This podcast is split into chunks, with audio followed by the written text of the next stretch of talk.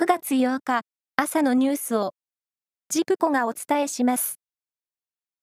自民党は所属する国会議員に世界平和統一家庭連合、かつての統一教会側との接点の確認を求めた調査に関し、結果を今日公表する方針を固めました。これは、複数の党幹部が明らかにしたもので、何らかの接点があった議員が150人を超える見通しであることも分かりました。安倍晋三元総理大臣の国葬について審議する国会の閉会中審査が今日開催されます。岸田総理が決定の経緯や意義を初めて国会で説明します。新型コロナウイルス感染者の原則10日間から7日間への療養期間の短縮が昨日始まりました。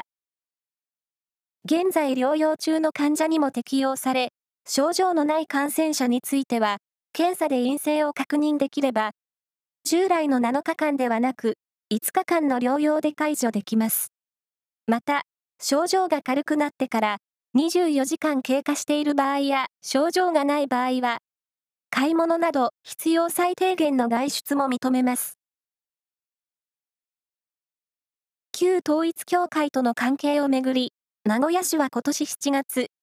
名東区役所が関係団体から5万円の寄付を受け取るなど、団体との関わりが合わせて6件確認されたことを明らかにしました。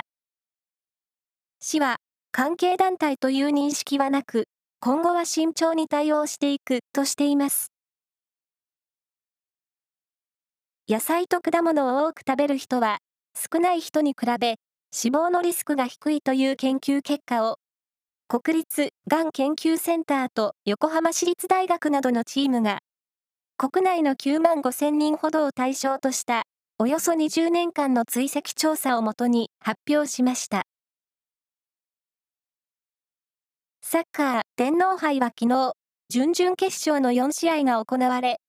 サンフレッチェ広島、鹿島アントラーズ、京都サンガ、それに J2 のバンフォーレ甲府が勝ち、準決勝へ進みました。準決勝は来月5日に行われます。昨日緊急入院したプロ野球巨人の長嶋茂雄元監督の病状について、球団関係者は脳内に出血があったものの早期に処置されたことで重篤な状態にはなく、意識ははっきりしていると説明しました。以上です。